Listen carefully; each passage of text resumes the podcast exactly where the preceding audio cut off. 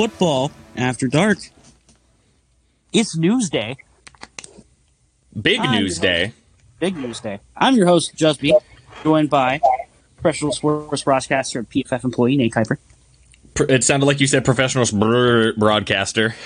Uh, well, you know, Your mic like your mic cut out at like the perfect time. professional fuck broadcaster. Yep, that's what it is. Yeah. Yeah, my apologies for the quality. I'm on my phone today. But Ah. we're making it happen. It'll be fine. Yeah. And Corey. Oh, that's me. I'm I'm I'm I have finally made an appearance on the the new Fad Pod, Fad Pod 2.0. Yep. Uh, did you guys? I didn't. I didn't listen to the end of the episode. Did you guys go into what these episodes in the middle of the week are going to be like? Yeah. Yeah, this is this is all headlines. Okay. We're, uh, we're going to go through the news that's happened All right. Cool. over this past week in football. We're going to talk about it, just give, discuss it, give you our hot takes on it, talk about the Monday night game, and then look forward to the Thursday night game. We are not looking forward to the Thursday night game. No, nobody's looking for. Location look forward to. Oh man. Look Alright. forward to getting it over with. Right. Yeah. Yeah. So I'm going to kick this sucker off. Um, we have finally had, kind of all been waiting for this to eventually happen, but NFL's finally had its first break out of COVID during the regular season, and it has hit the Tennessee Titans. So they've had eight total positive tests, three players and five staff members. Plus one more today. Yeah, plus one more today. So yeah, so now nine. Um, they have they've shut down their training facility, and also so have the Vikings because that's who they just played on Sunday. Um, and I guess they're gonna their game with the Steelers is gonna get postponed. Right. Either right now it's either Monday or Tuesday. Yeah. So for Minnesota, there's yeah. So Minnesota's but they're they're assuming that they're gonna play now, right? Like they- Yeah, yeah. Minnesota Is playing. They're reopening the facility tomorrow with like super enforced restrictions, like even more so than before. Um, they're opening back up tomorrow, so they'll have like at least a, one or two in-person practices. Unlike the Titans, who will not be practicing in person at all this week in preps for the best defense in the league. Yeah, they're not going to get. The Titans are at least not going to be able to get on the field for practice until Saturday. And then the question is whether or not that game against the Steelers is going to be put to Monday night or what sometime on Monday or on Tuesday. And a lot of people have been kind of pushing for Tuesday because that would give the Titans their normal three day on field practice schedule. Um, it still gives the Steelers way more time to prepare for them than they managed to get. Um, but at the end of the day, both of them are going to have to end up playing on a short week in week five. And I, I don't know. I, I think that to me, Tuesday made the most sense just to give Yeah. Tennessee that extra time. Um, obviously, the the great news out of this is that Minnesota, as of today, has had zero positive cases. So it seems to have just hit the Tennessee Titans, which I mean, you don't. It's not a good thing that it hit the Tennessee Titans, but it is a good thing that it seems to be very small, and the Titans have controlled it. They've isolated the four players and five staff members from the team. They will not join the team the rest of the week, and they'll continue to test over the course of their shutdown until Saturday. But I mean, I guess the the best news from it is that Minnesota has no positives. Right. Yeah, and they're gonna they're gonna keep steady upon it. I mean, uh, we already know the, the entire season here, except on Sunday, uh, NFL players tested. So that is so because of that though, they were able to get on top of this really fast, and we're we're now seeing in action how they respond to something like this. And overall, so far at least, it seems pretty positive. Like they're able to handle this, which is great news. I there was a lot of contingency things that I saw where that were actually baked into the schedule that I did not know about. Um, so another thing, another possibility for this game was if the outbreak got really out of control for Tennessee, was to actually have Pittsburgh and Tennessee have their bye week this week, uh, week four, this upcoming week, week four. Then to move the game um, into the Steelers bye week, which would, uh, well, no, no, yeah, yeah, move it into the Steelers bye week um, when they would play the Titans. Now, the Ravens are supposed to play the Titans that week, but instead, what would have happened is the Ravens would have just moved up a week in their bye week. And basically, like, it would have just changed around those three teams' as bye weeks. Um, which I didn't even realize that that was a potential option, but I saw that on Twitter and I'm like, man, like, if someone factored that into this schedule, whoever made that schedule is a genius because Right. that is crazy. Yeah.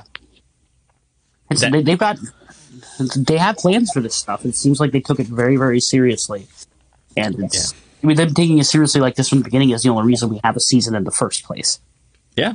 I think So it, it's good to see that like they're very, very much on top of this, and hopefully, we'll see the Titans and Steelers play this week. Hey everyone, Jusby here. So I wanted to add a little addendum to everything.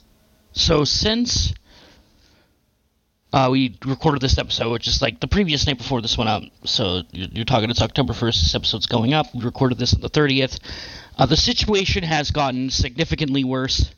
More players on the Titans have tested positive for COVID, and now the Titans Steelers game has been postponed. I wanted to go ahead and make this addendum because we sounded really positive on it, and it is uh, starting to look far from positive. I didn't want to keep that out there. It's not looking good now. I am very concerned. COVID is no joke, folks. Keep your loved ones safe. Wear a mask. Stay at home if you have to. God damn it. Yeah. Um next, I guess big like kind of headline that didn't have to do with anything with the games was uh Earl Thomas brought in by the Houston Texans for a workout and the Texans did not sign him. Uh I believe I saw a quote that They didn't even work him out. They sent him home. They they, they gave him the hotel room or wherever he was staying, and then he got there and they told him to go home. What the hell? Why? He there's not as far as players goes. I don't think there's a lot of fans of Earl Thomas in the league. it certainly doesn't seem that way. And as far as what we've seen at the end of his tenure with the Seahawks, I wouldn't be surprised if there's not a lot of fans from coaching staff and front office of him either. Yeah, that's. I mean, I guess that's that's probably a big possibility there because of the way he was talking about them. Probably gives you the distinct possibility that they just like they don't want to see the way he was acting in Seattle in their institution. But then why even like knowing that? Like why even offer the workout? just to just to say that oh well we tried we wanted to bring him in here to fix our horrible defense didn't try shit. Give him the Kaepernick treatment that he more or less more deserves. Not saying that Kaepernick deserved it at all, but saying that Earl might. I don't know. based on his attitude that it seems he has around the league you might be right I'm still not sure if it's deserved per se. I don't. I don't. know, I don't like that one bit. Yeah it it certainly seems like Earl Thomas is not not going to be playing football this year at any point I don't think so um Yeah. Uh, especially if you look at the rough start the Houston Texans have started out in. They kind of looked like they were almost getting on track in the Pittsburgh game, and then they blew that lead. The locker room might be kind of prone to toxicity right now anyway. You probably don't want bringing outside toxicity into it. that second half for Houston was I mean they got shut down. Like whatever adjustments the Steelers defense made in the in the locker room, I think I think I saw the Texans had like two first downs. Uh Deshaun was sacked more times in the second half than the first half. They didn't score.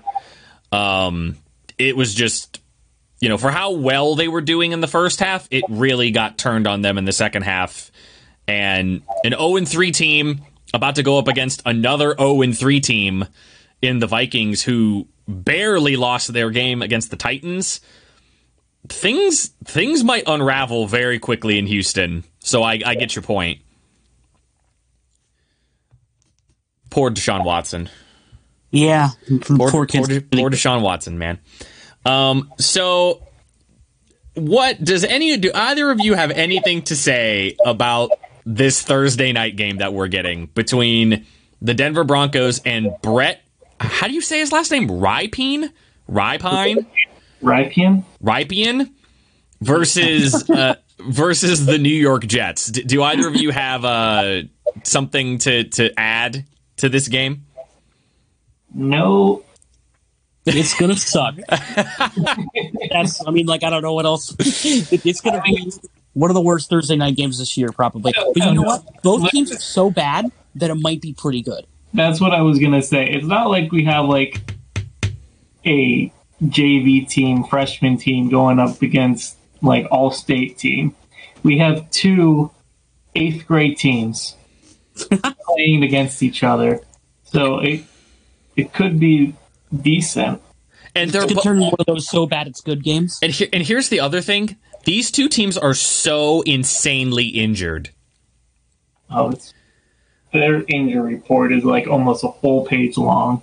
Yeah, like it's wild how injured these two teams. They're right up there with San Francisco as the two most injured teams. The, I guess at this point we're just on Adam Gase getting fired watch basically.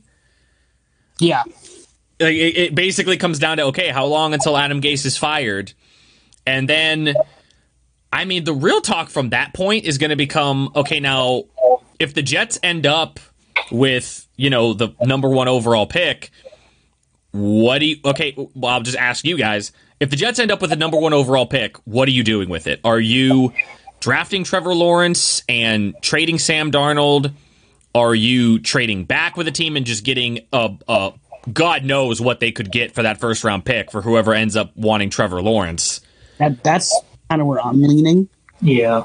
Like you could you could get so much, especially as as a as a new oncoming coach into a football team.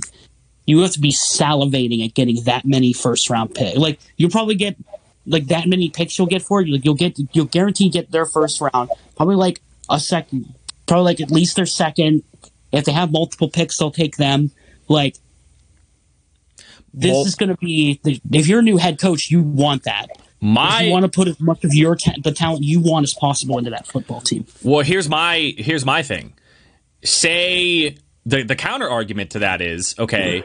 Say you're gonna get, you know, maybe a second and a fourth round pick for Sam Darnold, and then still have the number one overall pick and take Trevor Lawrence. Would you not salivate at that as well?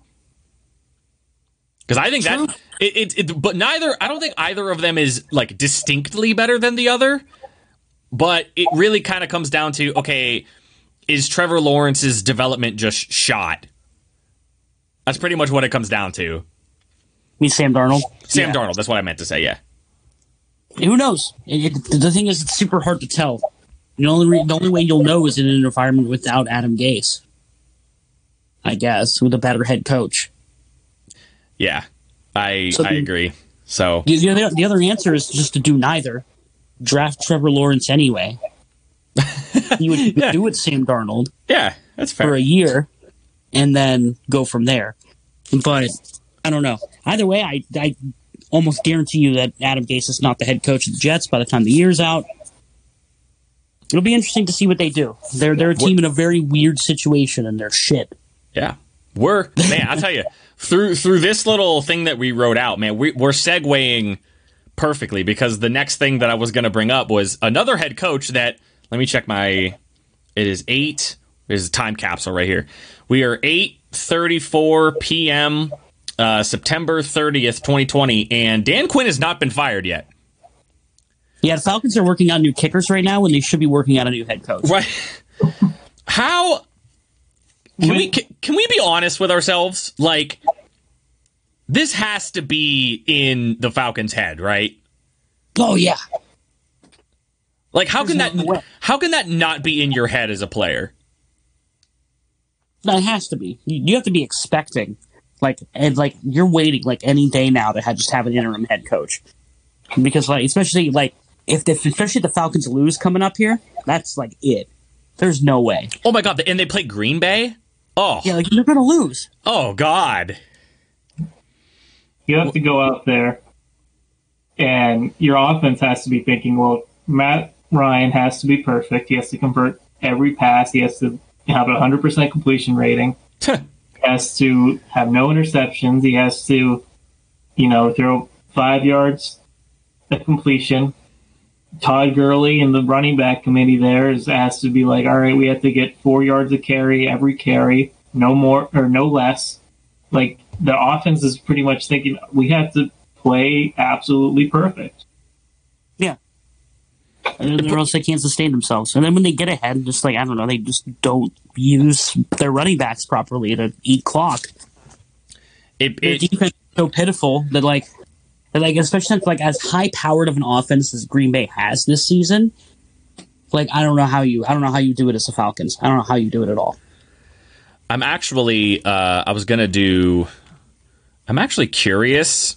I want to see how how bad the Falcons' offense has been primarily in the fourth quarter. Yeah. So well that's I- where it's important because they're great in the first half. Yeah, they're great in the first half. Okay. So if we isolate just the fourth quarter and let's get rid of let's just let's just talk about let's just let's just get this. Okay. So honestly, all right, so I'm looking at it right here. So offensive, all right, so run success rates, pass success. Honestly, they're not terrible. Um they're 13th in the NFL in the fourth quarter um, as far as like offensive success rates go. Yeah. But if we go to, let's see if we go to the, okay. So if we go to the third quarter, they're 28th. Interesting.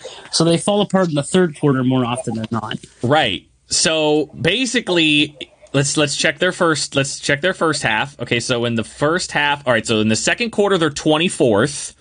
So it seems like it, it yeah, okay. So in the first three quarters, they're actually worse than they are in the fourth quarter. So basically, to me, what that means is if I had to, like, what does that mean for the team? I think what that means is they're getting a lot of lucky scores. Like, they're getting a lot of deep shots to Calvin Ridley and to Julio Jones. They're not like they're not methodically working their way down the field. They're either punting or they're scoring big plays and getting touchdowns, right? And as cool as that is, that's just not a sustainable way to have an offense. So what seems to be happening is they get these lucky plays over the course of like the first couple quarters and then they stop getting the lucky plays and their defense is so bad that it basically just rubber bands and oh oh man matt ryan isn't completing these 30 yard bombs to calvin ridley. You know todd Gurley's not ripping off a random 12 yard run. And it ultimately ends up coming back to to to bite them is what it seems like to me. And then in the fourth quarter by that point you're they're i think they're just mentally checked out by that point. Well, yeah, you have team catching up to you like that. Like, what are you gonna do? yeah. It just seems like it's just too much. Um yeah i i that man i really did think that they were gonna melt down again like in our group chat with all of our friends i was just blowing it up i'm like no way like there's no way that they're gonna do this again right and Like, then, uh, and then they, they did it How often does it happen at all? Let it get in a row, you know? it's never happened it's literally Right. never happened before God. Like, yeah, so they're they're 100 percent going to lose to the Packers on Sunday. And, and speaking of the Packers, yeah we have seven undefeated teams left in the NFL right now. we do So we got the Packers, we just talked about, them. Bills, Bears, Steelers, Chiefs, Seahawks, and Titans. Who gets knocked down first? Okay, well, one of them has to go down, right? Because the Steelers are playing the Titans. Right. Um, I don't think the Bills lose to the Raiders. No. Um, the Bears play Indy, which is an interesting matchup because, believe it or not, here's the thing that's not being talked about right now, and I won't go too off on a tangent about this. Indy's defense is like really good. like really good. Like they rank very very high in a lot of the uh of like the big things in defense like Pro Football Focus as overall defense has them ranked like 70 uh, they're they're second overall uh defensively uh in the NFL. Now, let's remind everybody that they've played the Jaguars week 1. They played uh the Jets last week. And then who was their other game that they, what was the other game that they played? Um who did they play? They played Minnesota, whose offense just looked atrocious that game. So Indy's defense has been pretty good, but I, I think the Bears can win that game. The Packers are going to win. I think the Chiefs are going to win. I think the Seahawks are going to win. So I think the first one that's going to get knocked out is the loser of that Pittsburgh Titan game. Yeah, and unfortunately, I do have it pegged that like I'm pretty sure the Titans are going to lose, and probably not any fault of theirs, but they're not going to have probably have much practice. And I think No. it's going to hurt them a lot. They're preparing for one of the most physical and like savage defenses in the NFL. man there there are so many charts and things that i've been seeing that are just like like the, the steelers don't rank very high in like defensive epa but like their pressure rates i literally saw a statistic from next gen stats that was like pittsburgh has ha, has registered a at least a pressure on almost 50% of the opposing quarterback's dropbacks 50%. That's insane. That is that is mind numbing mind numbingly insane. How do you get away with that? You well they blitz a lot, which makes me which They makes always- me It was a lot for the last few yeah, years. it makes me nervous because our DBs aren't playing particularly well. Um but I don't know. I, I definitely think that Steeler Titan game because I think all of the, I think the other five teams could ease. I think are e- I think they're all going to win. I think all five of those teams have matchups that I, I think they'll win. Um, do you have one that you disagree with, Corey? I was going to look at it this way. We got seven teams here. So that means there's one imposter. God, It's the Bears. It's the Bears. It's the Bears. It's the Bears. It's the Bears. It's the Bears. oh, are we talking about like a team that is undefeated that's not actually as good? Right. It's Oh, it's Bears. it's the Bears, hundred percent. it's the Bears. Right. oh no, it is. I'm I'm I'm I'm I agree with you. I just think the Bears will win against Indy. But compared to these other teams, oh yeah, they're easily the worst out of the the teams with one uh, out of the teams with no losses. by a good margin too. Uh, The Bears are not that great. yeah, I, I don't. We'll see now. Well, since we're talking about the Bears, who who wants to who wants to to usher in um the second, or I guess this isn't the second coming. This is like the sixth coming. Man, Of- I'm on my Nick phone, Foles. so I can't hit this with mega reverb. But Big Dick Nick is back, and he's ready to swing around. He's ready to swing that hog. Did he? Okay. Let's be honest with ourselves. Uh huh. Was what happened to Chicago a Nick Foles being inserted and just doing whatever the hell it is that Nick Foles does? Or is it just the Falcons being the Falcons? I think it's I think it was a perfect blend of both. I was. It's probably a blend of both, but Where yeah, the Nick Foles is probably the best backup quarterback in like NFL history, and it's just like like it was so like good at just coming in and like managing a game to success, and he he gets his he gets his big dick deep shots too, like his like his one throw was a jag before they ruin it and put him back in. So another thing is that everybody's saying they think Gardner Minshew is the next Ryan Fitzpatrick and just like that journeyman that's going to be in the league forever and like just he's the, that just football smart guy. hmm It's already Nick Foles. Yeah, that's what I was. I was that's where I equate him to. He's Look going to be all the teams he's been on. He's just already. He's just. He's always good enough to play. right. He's always good enough Yeah, to play, I- but then the team is always going to try to find somebody better, and he's going to sit on the bench, and then that something's going to go wrong, and he's going to come out and he's going to win games. Yeah, you know But what? not I, I never really thought of it that way. No, I never thought about that. It kind of is Nick he's like- Just out of the, he's like just outside of like, oh, he's like brushing up against the bubble of the franchise guy quarterback. no, that's exactly where Nick Foles is. that's Nobody fair. is closer. That's fair. I agree with that. I can I can see that. Um, how? Maybe the Bears turn Nick Foles into the, the franchise guy he's always been. God, signing. no, no, no, no, no, no. I don't know about that. Hey man, Super Bowl winner Nick Foles. Yeah, we're gonna we're gonna move on from there. How about how about this? If Carson's struggles continue where he's trying to do this hero ball stuff, does the door open back up in Philly for Nick Foles? Because I know the fan base there would love it to have Nick Foles back in the building. Oh, they would for sure. Well, As- didn't they? Uh, didn't they draft a kid? Jalen Hurts. Yeah. Then they're gonna try Jalen Hurts first. Uh, just just as a quick aside, uh, Carson Wentz is still the 31st ranked quarterback among starters in the NFL. Um, the only person he is above is Dwayne Haskins. So uh, that was a, that was another thing that was on this list. Uh, the Corey worded it as the Doug Pederson surrender. what did you guys think about that? That was so I I don't know. I don't know why you don't on third and long, fourth and long. I don't know why you don't just throw up a prayer. Like, what's the worst that's going to happen? There's like no time left in the clock.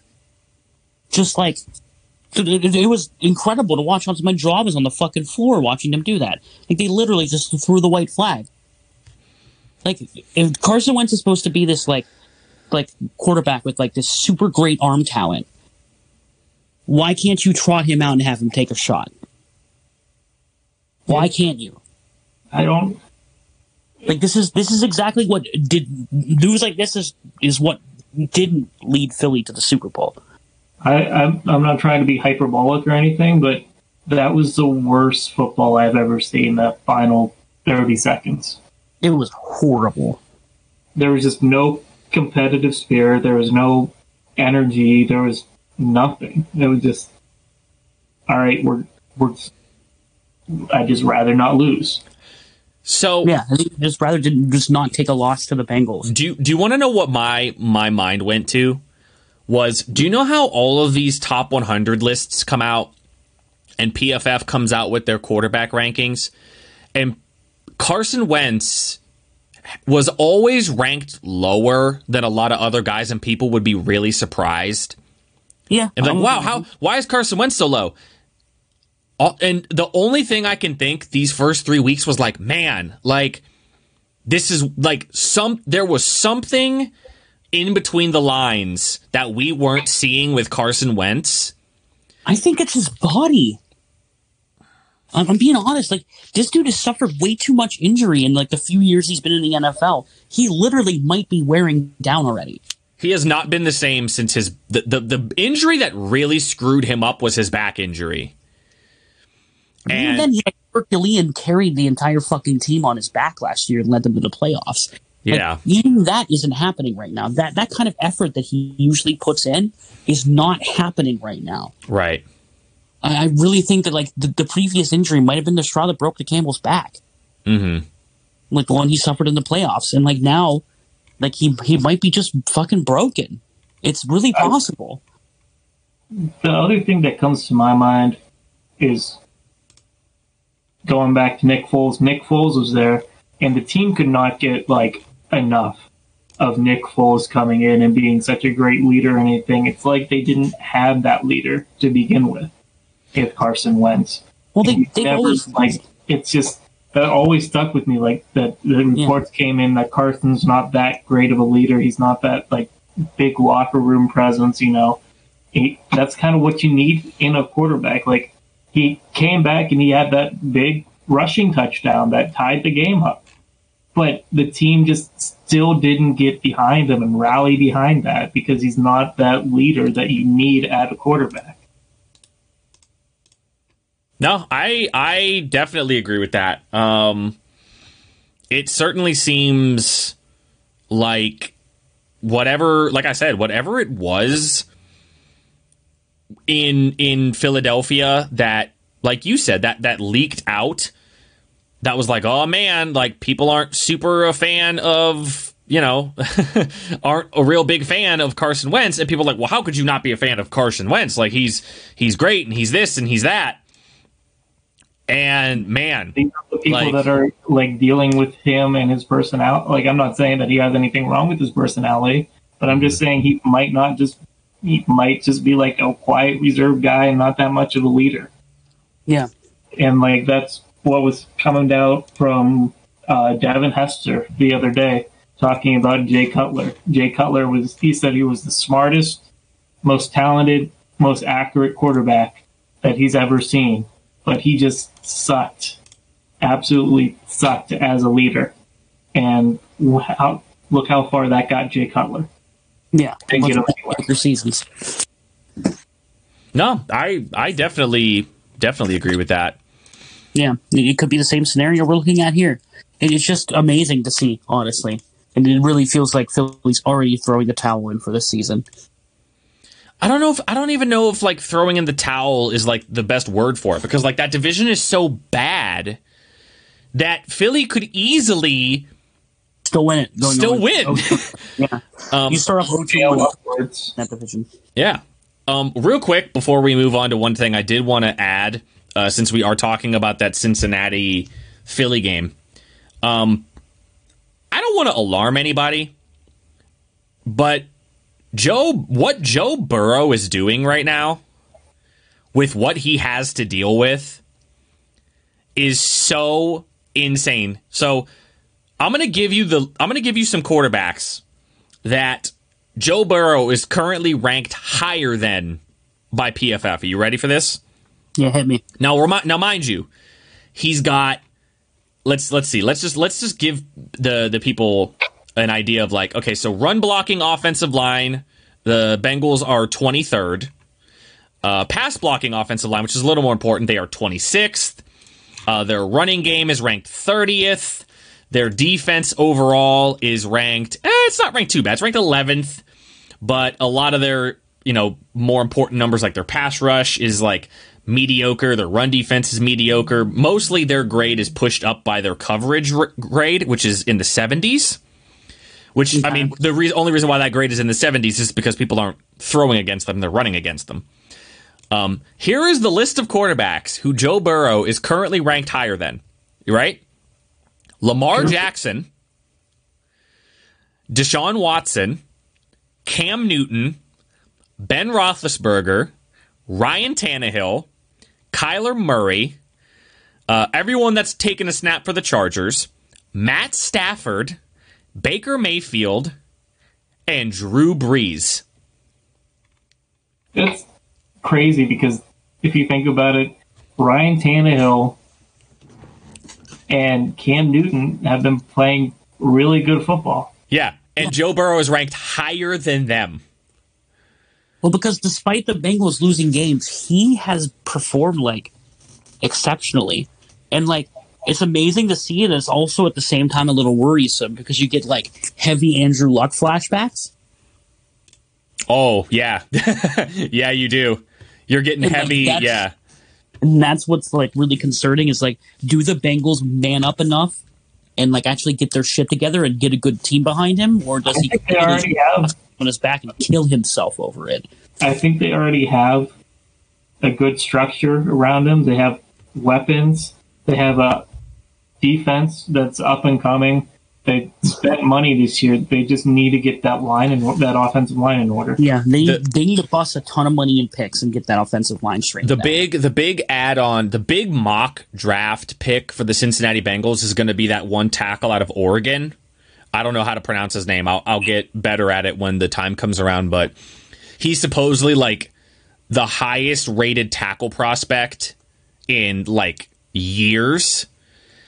And um a lot of people think that that's going to be the mock pick for Cincinnati. And then you got to you got to fix your O line. Uh, I think it's time to move off of AJ Green.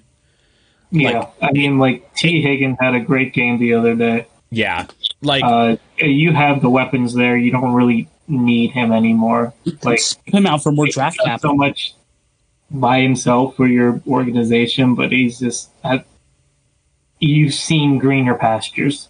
He can't separate anymore, man. like he can't separate away from defenders. And if you want like that big bodied, big play guy, like you just said, Tee Higgins has been that recently, and he's been okay. Yeah, and he's that's what he said. He like he came in, he modeled his career after the AJ Green, which mm-hmm. I mean, like you at least you get that year with him to kind of like boost him up. But Tyler Boyd's great possession guy. Tee Higgins could be that next guy, and then you still have um I can't think of his name, the other kid from you, Auden, yeah, Auden Tate. Auden Tate, yeah, and he's he had he's had some flashes. I think, yeah, no, I agree. As long as, as long as, uh, I, I guess the big question here is, you know, kind of what Justin said was, do they? Is this the next Andrew Luck, where Yeah, this is he just doesn't he never gets what he needs around him, um, and it ends up ruining him. But hopefully, as much as it pains me that it's the it's the Bengals, like Joe Burrow is Joe Burrow's good. Like Joe Burrow's Yeah. really good, and it's gonna be it's gonna be a, a real uh, a real shame. If, if the Bengals get their shit together, they've got they've got like a great foundation on their hands. I think they're trying to because this is the first offseason we've seen them spend money to bring people in, like DJ Reader and Vonn Bell, just trying to get that defense, put something on the other side of the ball because they knew they were getting Joe Burrow. Like they just they said we can't let the same thing happen to Andrew Luck happen with us. We have Right. to actually go out there. We have to spend money. We have to bring pieces in. We can't just hopefully land on guys in the draft. Yeah. No, I, absolutely. Uh, I guess we'll, we'll we'll move to this, and I'm. I mean, I think it's only fitting that we let the Saints fan talk about it because you included it near the bottom. Uh, what to expect from the Saints moving forward? I mean, wh- how how do you? What was your take after listening to everybody rip on Drew Brees after Monday Night Football against the Raiders, and then you take the field on Sunday against Aaron Rodgers? Like, what what do you think needs to happen for the Saints? Corey? Is there a problem at all, or is it just an overreaction? it's still the same thing. Or we just keep shooting each other ourselves in the foot by committing all these penalties, ruining drives, like giving them. We had two penalties on the same drive with the touchdown to, or not the touchdown, but you had the offsides with Demario Davis, which, you know, every single time Aaron Rodgers is going to take full advantage of that. And then you had uh, Jackrabbit down the field with the pass interference on Lazard. Like you can't do that. Like you can't just give them goal line decisions because no matter what, that's pretty much an automatic three points, and good teams are going to be able to take advantage of that. You Yeah. can't keep, keep committing penalties like that. I don't know. I I bring it up all the time. Like penalties is coaching. Like your team's not coached to It's a stop committing penalties, and Sean Payton just has to figure out how to fix it. yeah, but it's a big problem that the Saints have had, and like part of what's We're- kind of kept them out of the Super Bowl bubble for so long is like they're they're an incredibly talented, incredibly undisciplined team. They, And I think they're similar in that sense where they just they play.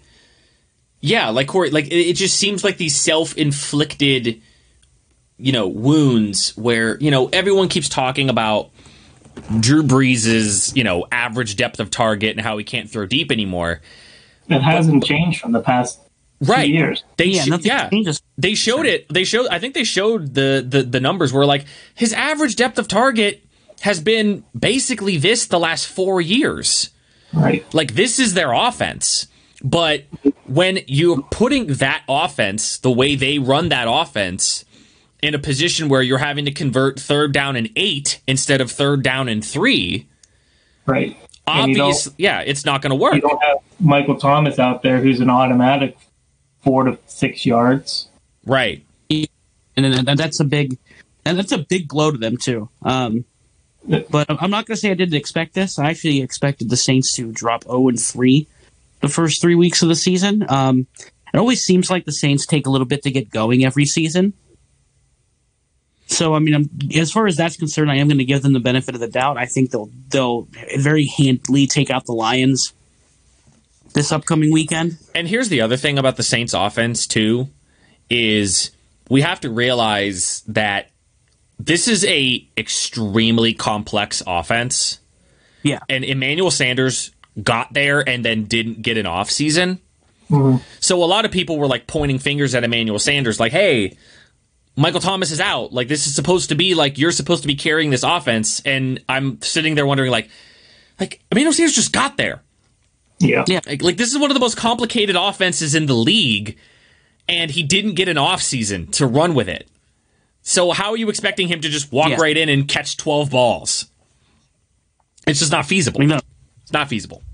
Gonna Huh? take gonna take a few weeks. point to all of this, I am so giddy getting to watch the Alvin Kamara show every week. Dude, Oh, So fun to watch. Like I can't. like I'm so glad we signed him for five years because it, that's like at least three years of prime Kamara that we just get to see. Just, oh my god, like that. The 52 yard touchdown run literally gave me butterflies in my stomach. that is that is the one thing that I was gonna say about that whole play and how great the Packers have looked. My God, the tackling it's on is- that play was This is- atrocious. First, I don't know what it is, but tackling has been a problem with the Packers for like ten years. You are I really don't get it. uh, you're current. Believe it or not, you're currently ranked. Uh, the Packers are ranked 21st in the NFL uh, in tackling. Right. So We've hovered around that range, I'm pretty sure, every year for a very long time now. And like I don't understand. Like the Packers are really good at like they're they're really, really good at like like shutting down shutting shit down down the field. They're fucking great at they're great at managing the line of scrimmage and shit on- as a defense, but like for some reason they always let these big plays bust out because they just fail to tackle. yeah, Like they miss. They just miss flat out. And sometimes it takes like four or five guys just to take one dude The- down. the one went. the one went. the The one just players. The one when Kamara was airborne, and the one Packer player walked like it literally looked like the one Packer player just kind of walked up to him and just went uh. Because Kamara didn't move. He just like continued to move forwards in the air, and then landed and then kept running, Yeah. which was just oh that was nutty. My my big problem the Packers have been for a while now, and I think it's like kind of insinuated under Matt LaFleur, is that the Packers are an incredibly finesse team. Um, they're not very physical, and uh, I guess maybe part of the point of their draft was to try to make the team a little more physical. But I mean, I haven't seen it yet. They're still an incredibly finesse-based team, and like it's working out for them. That that makes for a great offense. It doesn't make for the best defense Yeah, and that's obviously still my concern about them going forward. But you know, the 49ers are crippled right now. Maybe they stay that way. Won't get beat by Mullens. God, the 49ers are pretty crippled, aren't they? Um, I think By Nick Mullens. I think that with that those offensive or defensive line injuries, I think they're lucky if they get a 500 season. Yeah. Yeah, that, that's just that's just like su- super unfortunate for them. Speaking about the Packers, there's one thing I want to kind of discuss with you guys regarding regarding their season so far and everything. Mhm. So the one big thing that we always had a knock on for the Packers last year is their inability to adjust and continue their push into the second half of games. Uh, A lot of Packers games were won in the first half, and then just kind of played maintain in the second. Mm-hmm. And what I want to ask you guys is, what do you uh do you what's changed? Do you think? I know there's this whole thing going around about Aaron Rodgers like kind of finding like a new lease on life. He seems like a much more excitable, better quarterback for the entire team as a whole.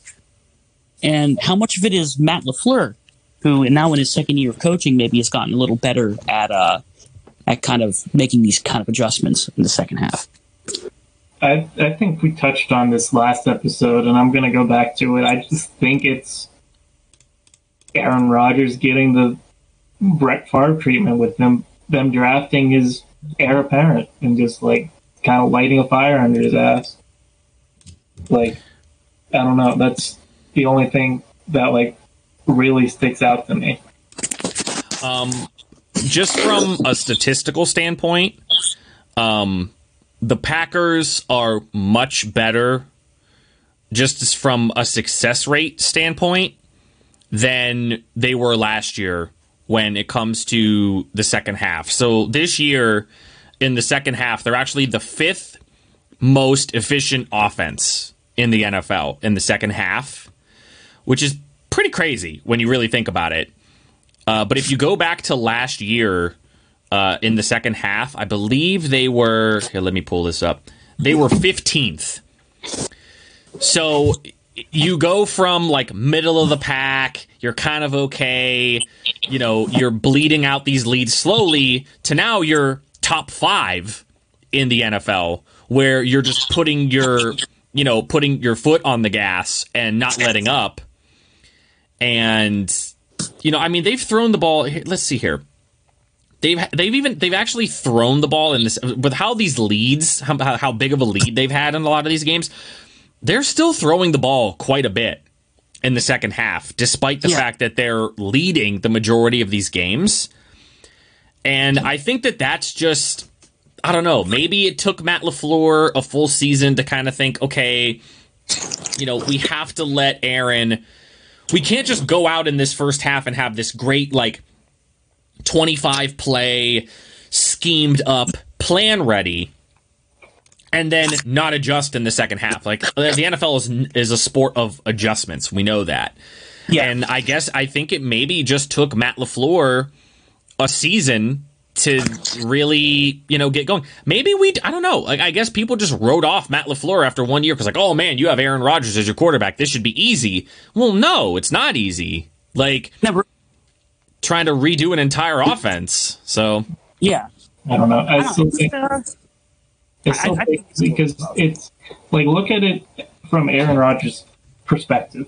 Like you got so close last year, they, they go in to the draft and they don't get him any weapons. They don't. They barely retool the defense, mhm. and they get his heir apparent. And Aaron Rodgers comes in like, "Hey, you want to set me up to fail? It looks like I'm not gonna do it." And we know how like just personality wise, how petty Aaron Rodgers is. We know he has talent to just be able to do whatever he wants on the football field, put the ball wherever he wants.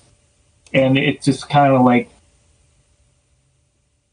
flip that switch in his head. Like, mm-hmm. you know, you if you want me to fail, I'm not going to right. and we, like it came out last year in practices that they he said they squashed, but like they said that Aaron Rodgers wasn't really getting along with LaFleur, la- LaFleur last year.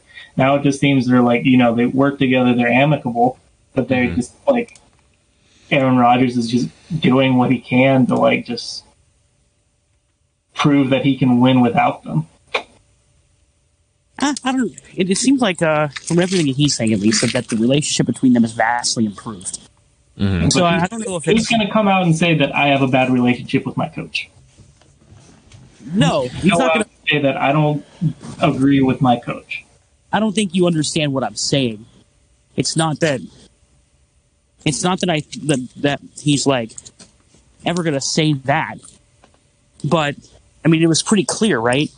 So like Aaron Rodgers has been a lot more vocal with the press this season, a lot more vocal, and uh, a lot of that has to do with like his change in attitude.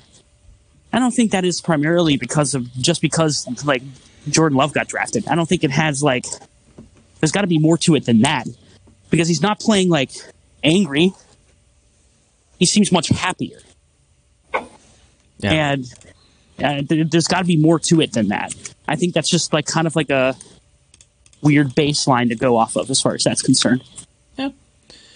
Um, But it could be, could be totally wrong about it. I Either mean, way- it's not just that Jordan Love was drafted; it's every single move they made after that. Just didn't like we talked about it. It didn't move the needle in what we expected them to do, what we expected them to improve on. Mm-hmm. It just, you know, it's just every single action they made just like seems to be thinking about the future instead of about right now. Getting what the getting the most you can out of Aaron Rodgers. Right. Yeah. No, that I, I agree.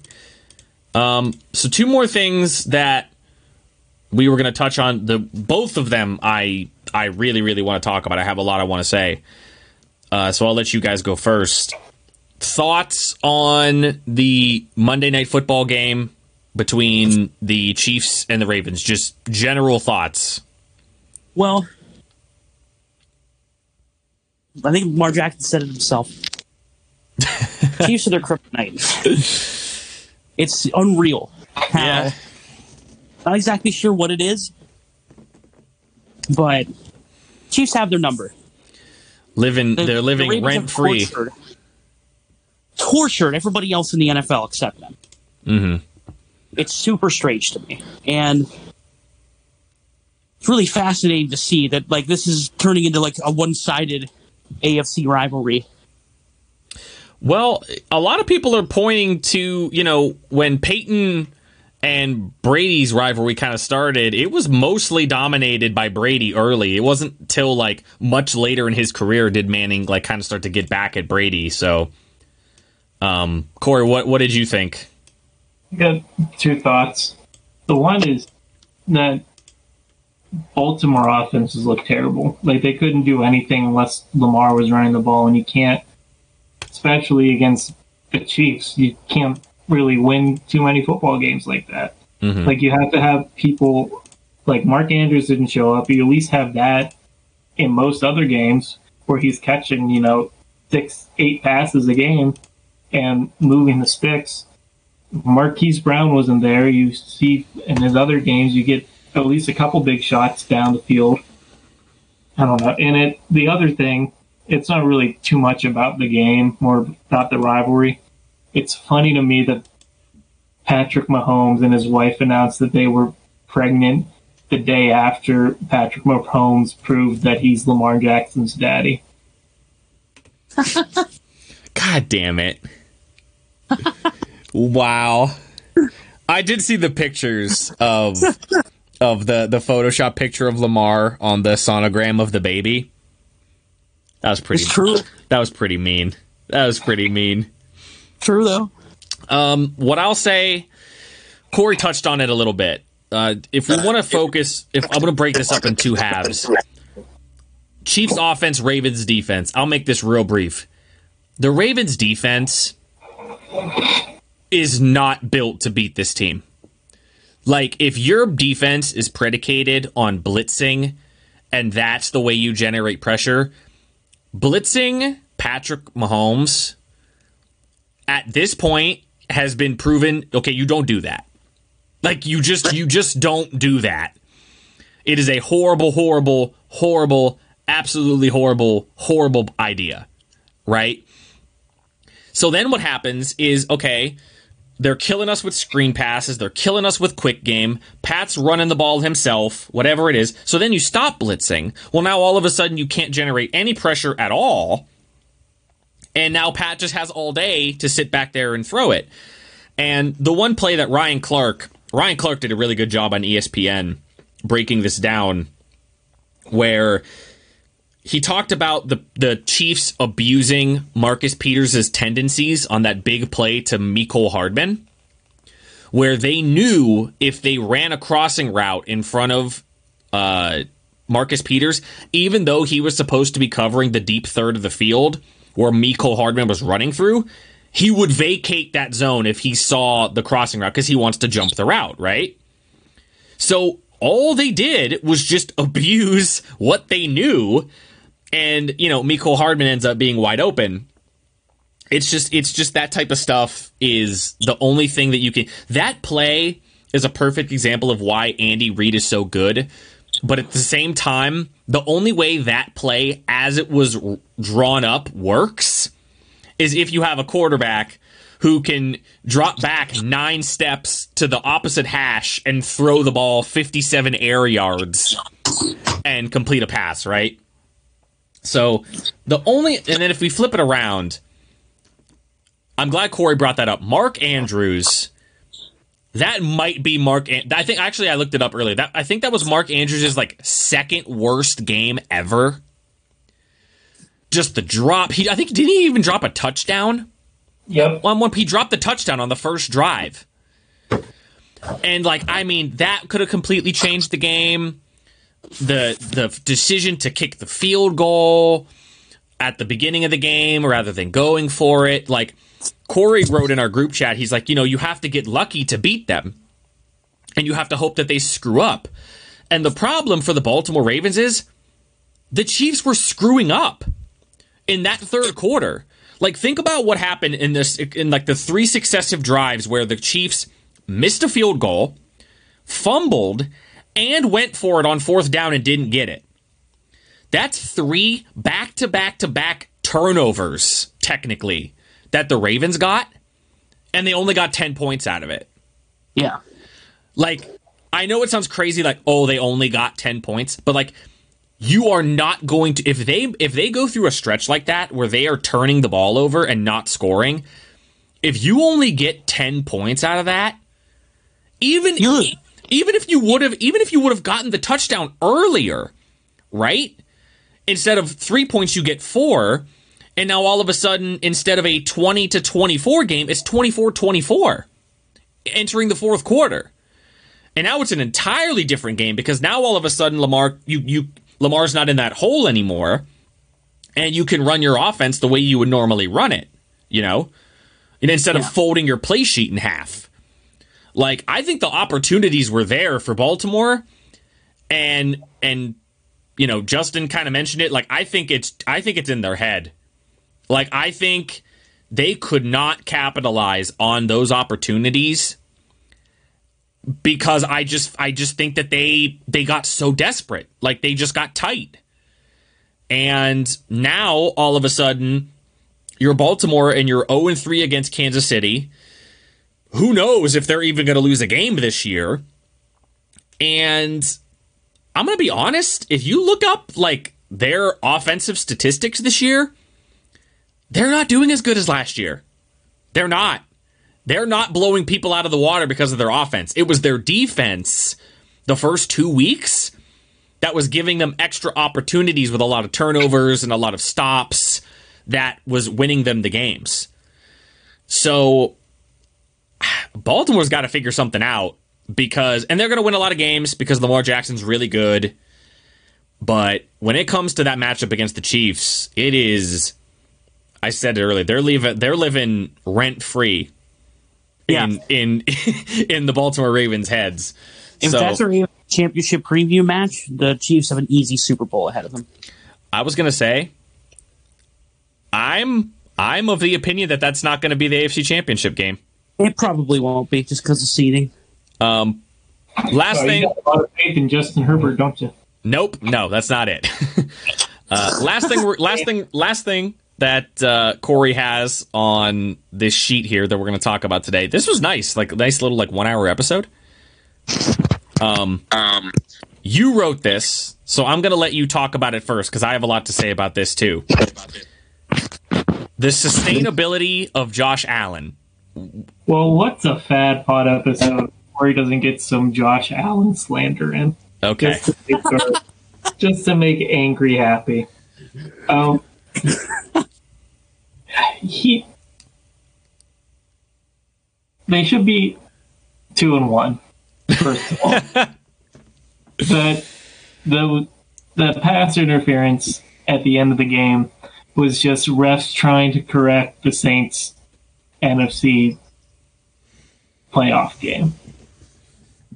Like that's all that was. It was like we gotta we gotta get back at the Rams somehow. We gotta you know correct the course, and so they threw that flag there.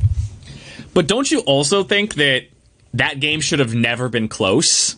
That the Rams kind of got a little lucky to be in that game in the first place because of that really bad call on the interception that Josh threw? Because that was a bad call, too. Right. That was um, And terrible. it's it sucks that we live in a world where refs are basically deciding the outcomes of these games, but that's how we have to deal with watching football now. Like that's just the power that the refs have in major decisions like that.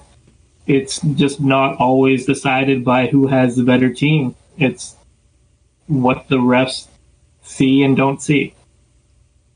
You, you Uh, go ahead.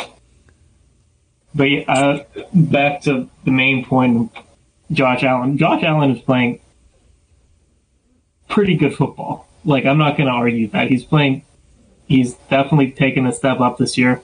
He's still the outside of the interception. There's still some questionable, you know, decision making, like we talked about from the first two weeks. He's there was when I can't think of Josh Allen and I'm sure people have other thoughts that come into their head when they think of Josh Allen, like him hurdling people or you know running or throwing the big pass down the field. The first thing that comes to my mind is two plays. The one in the playoffs last year where he tried to lateral the ball backwards, which I mean it might not be fair because that was last year. I'm sure he's grown some. Yeah. But then against the Jets, where he's just running and he literally just hands the ball to the Jets player. Those are the first two plays that come to my mind. And it's hard.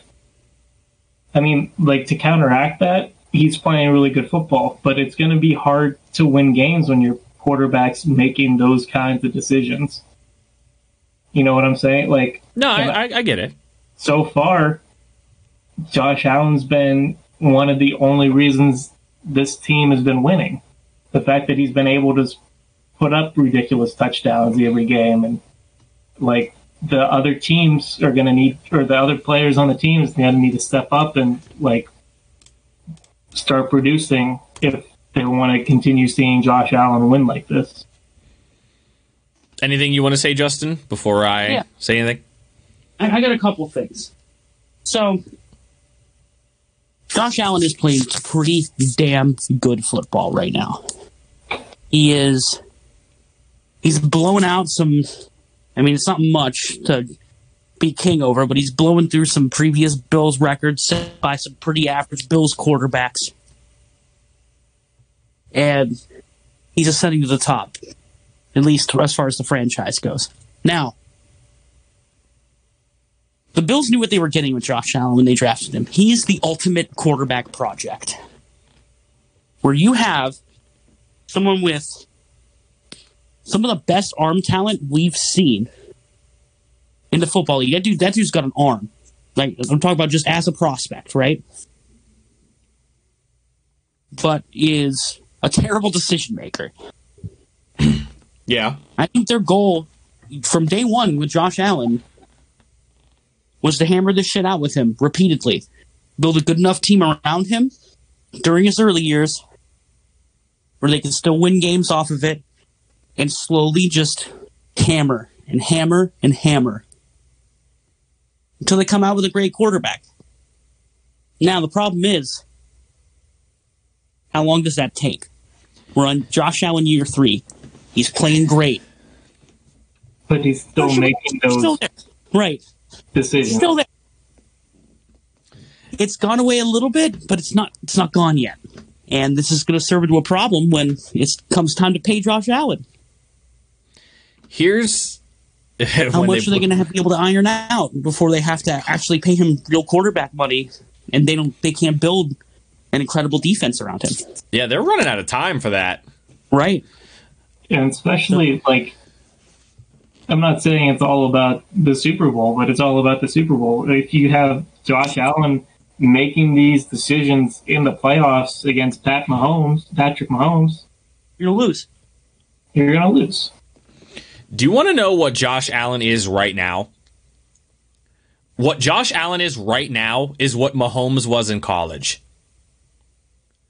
Like, if you guys never got to watch Mahomes in college at Texas Tech, this is what Mahomes looked like. Where he would do things that just absolutely blew your mind, and then he would do things that made you want to vomit. Like, I'll start with I, I tweeted the video and I sent the video to you guys. Chris Long had the single best like analogy to sum up Josh Allen I've ever heard in my life, which is Josh Allen is a roller coaster that they give you meth before you get on it. that that is the best. It, it- there's no other way to explain it.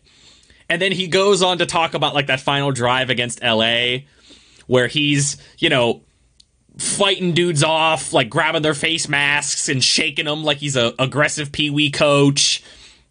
And then he has the the deep bomb to to Stefon Diggs and like I'll so I'm not going to uh, listen. They played the Jets. They played the Dolphins, who are a work in progress. You know, they played really, really well against the Rams, but then, you know, started turning the ball over, couldn't get a stop. Game got close, lost the lead. They did manage to get down the field, and even though the call was bad, you know, all of that being said, I watched a really good film breakdown. And if anybody listening to this, and if you two guys want to check it out on YouTube, I really like. And Matt's even talked about it too. I strongly suggest this guy. His name's Brett Kollmann, and he does really, really good film breakdowns on YouTube, and it's really cool. He make he he makes it make sense, whatever. And he did a video on Josh Allen so far through three weeks, and the two things that he's talked that he talked about a lot are the two biggest issues that Allen had were his mechanics and his decision making. Those were the two big things he had wrong, right? Like, dude's got all the arm talent in the world, right? Probably the only guy in the NFL right now that could go throw for throw with Mahomes, right? Just from an arm talent perspective. Yeah. So, like, maybe Aaron, you know, Russ, whatever, but like Josh Allen is like a freak, right? Just as far as athleticism, whatever. So, Kollmann, he starts talking about the change because, like, Josh Allen's deep ball accuracy last year was like awful, right? Like in the 20s. He was so bad at it. Now he's like a top five deep ball thrower. So obviously the question becomes, okay, well, what happened? Right? It's not just Stefon Diggs, right? You can't you can't just insert Stefon Diggs and make a guy that good. So literally it broke down to his mechanics.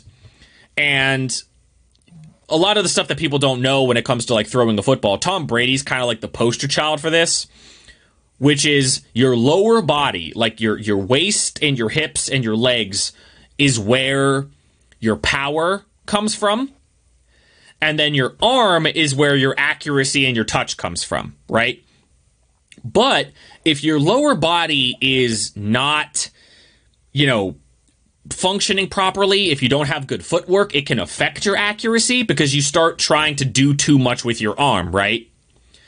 That's why the plays that Mahomes makes are so spectacular because he's throwing the ball with his feet off the ground and he's running one way and throwing the other way and all that type of stuff. But anyway, so Josh Allen, I don't know if it's because he's so big or he just never worked on it, but he had a bad habit the first two years in the NFL where he wasn't fully rotating his like front leg and he was dragging his back foot and it was causing him to sail passes because it, it's called uh, the terminology is called pulling the chain where it kind of looks like your like your back shoulders being pulled backwards right because you're dragging your foot.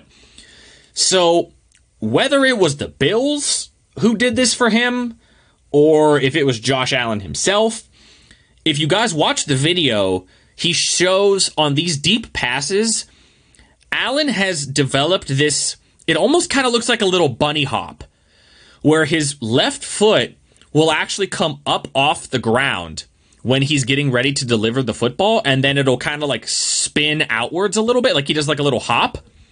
And it has drastically increased his accuracy because now he's getting that like full body rotation. So he's learning. Like he's he's developing these these things that are helping him with his mechanics. And the other thing is just his his acumen, right? Like reading a defense and you know, he's not great at it as we talked about. You know, he still makes mistakes, but there are spots where he's showing improvement. There was a play against the Jets where, you know, they're down in the red zone and Josh Allen walks up to the line of scrimmage and he sees that they're in cover 3. So he walks up and he audibles to a play. So then the Jets shift as well, and they audible into like a cover zero blitz, right? Josh Allen notices and checks again to a quick pass where he hits John Brown and nobody touches John Brown into the end zone. Like as as much as we think that that's not a big deal, that's just what quarterbacks are supposed to do. That's the stuff that Josh Allen wasn't good at, right? So if he is getting good at that, and if he's getting good at the mechanical stuff, to answer Corey's question in the question, I think this is sustainable. It just depend. It, it just has to continue to go upwards, right? But I honestly think if he continues on this trajectory, I think I think the the sky is the limit for him because he is as athletically gifted just from a physical standpoint of a player that we've seen probably since Cam Newton, right? When you just think about like big, strong, physical, runs fast, can jump over people, is a menace at the goal line, not afraid of pressure, like all of those type of things. If you combine that with an ability to at least like moderately read defenses to that to you can get into the right play. I I think the Bills, whether it's the Bills themselves or whether it's Josh Allen independently, his improvement this year has been insane. And I am really really interested with what's going to happen when he goes up against Mahomes a couple weeks from now. I just want to see it. I just want to see what happens in that game. Because with the way the AFC is shaking out, that might be the only team that can stand a chance. Honestly. Like, because I don't think the Ravens mentally are there. I don't think the Steelers are good enough offensively. The Patriots aren't good enough defensively. Their defensive numbers are skewed because of who they've played. And plus, Russell Wilson just torched them anyway. So like Russell Wilson exposed how bad that defense actually is. But the Bills defense is good. Like that's a good defense. It's solid. So if you combine that with Josh Allen who's able to make these insane crazy plays on top of the fact that when he does make these horrible mistakes, he kind of has a defense that can bail him out, right? Like if Mahomes has a play like that, the Chiefs defense they have their moments, but they're still not like a great stout defense, you know?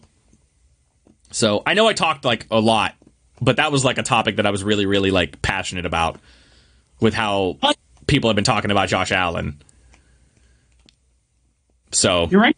If he's if he's able to like really progress, I'm saying like about him being like the ultimate project. Just like if he is able to sustainably continue to improve like this, he will become one of the better quarterbacks. He just has to keep going though, right. and fast enough where It's they don't have to pay him a shitboat, a fucking boatload of money. Yeah. right now right now he's making me and Corey eat a whole lot of crow. Because Hell yeah, like me and Corey both thought that the Bills were drastically going to underachieve, but so far they're they're playing really good. So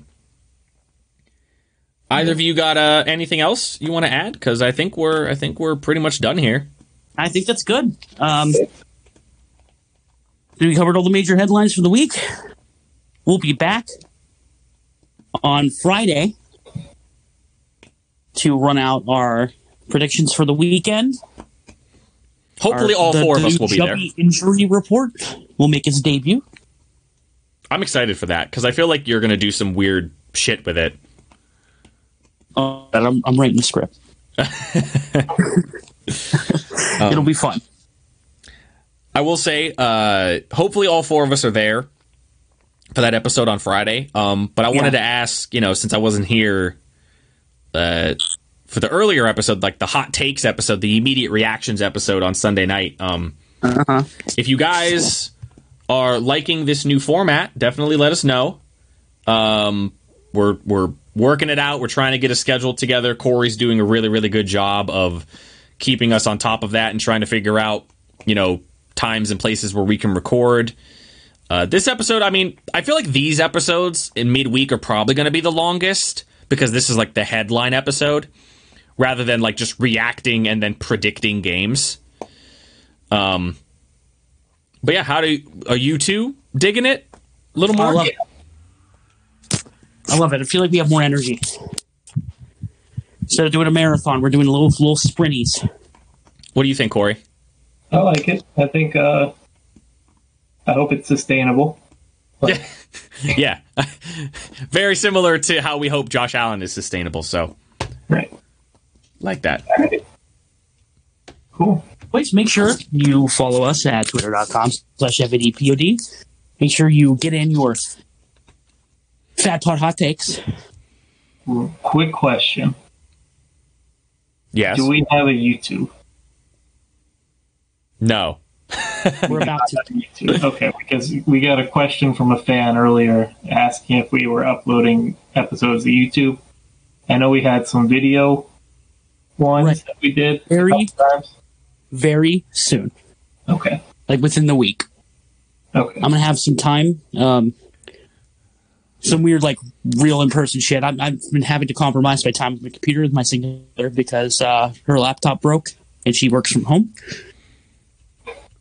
So I haven't had uh, the time on my PC that I would like, but this weekend I will have some free time and we're gonna get some shit done. Okay. So expect expect the YouTube channel to go live this weekend, hopefully ahead of the games. Please give us money on Patreon. Yeah, patreon.com slash FADPOD. You can sign up for some tiers, get some bonus content, become Corey's friend. That tier is still there. Hell yeah. He has to elect him to a to a to a conversation with you. We'll play Among Us. There you go. Oh, that's a good one. Play Among Us with Corey. That's a good. That's a We good should- tier there. If you want to make a play Among Us with the Fat One Boys tier, I will make it. Oh God, no. we don't need our fans. I say fans. We don't need our people that are listening to us knowing how we play Among Us. God, stabbing, stabbing our our stabbing our Patreons in the back in a virtual game. Yeah. Oh, that's great. All right, bye guys. See ya. Bye. I love you. Oh wow, you you spun that. Wait, no, no, that's not a spin around. I'm supposed to say I don't. Yeah, yeah. Oh, okay. Well, then I don't.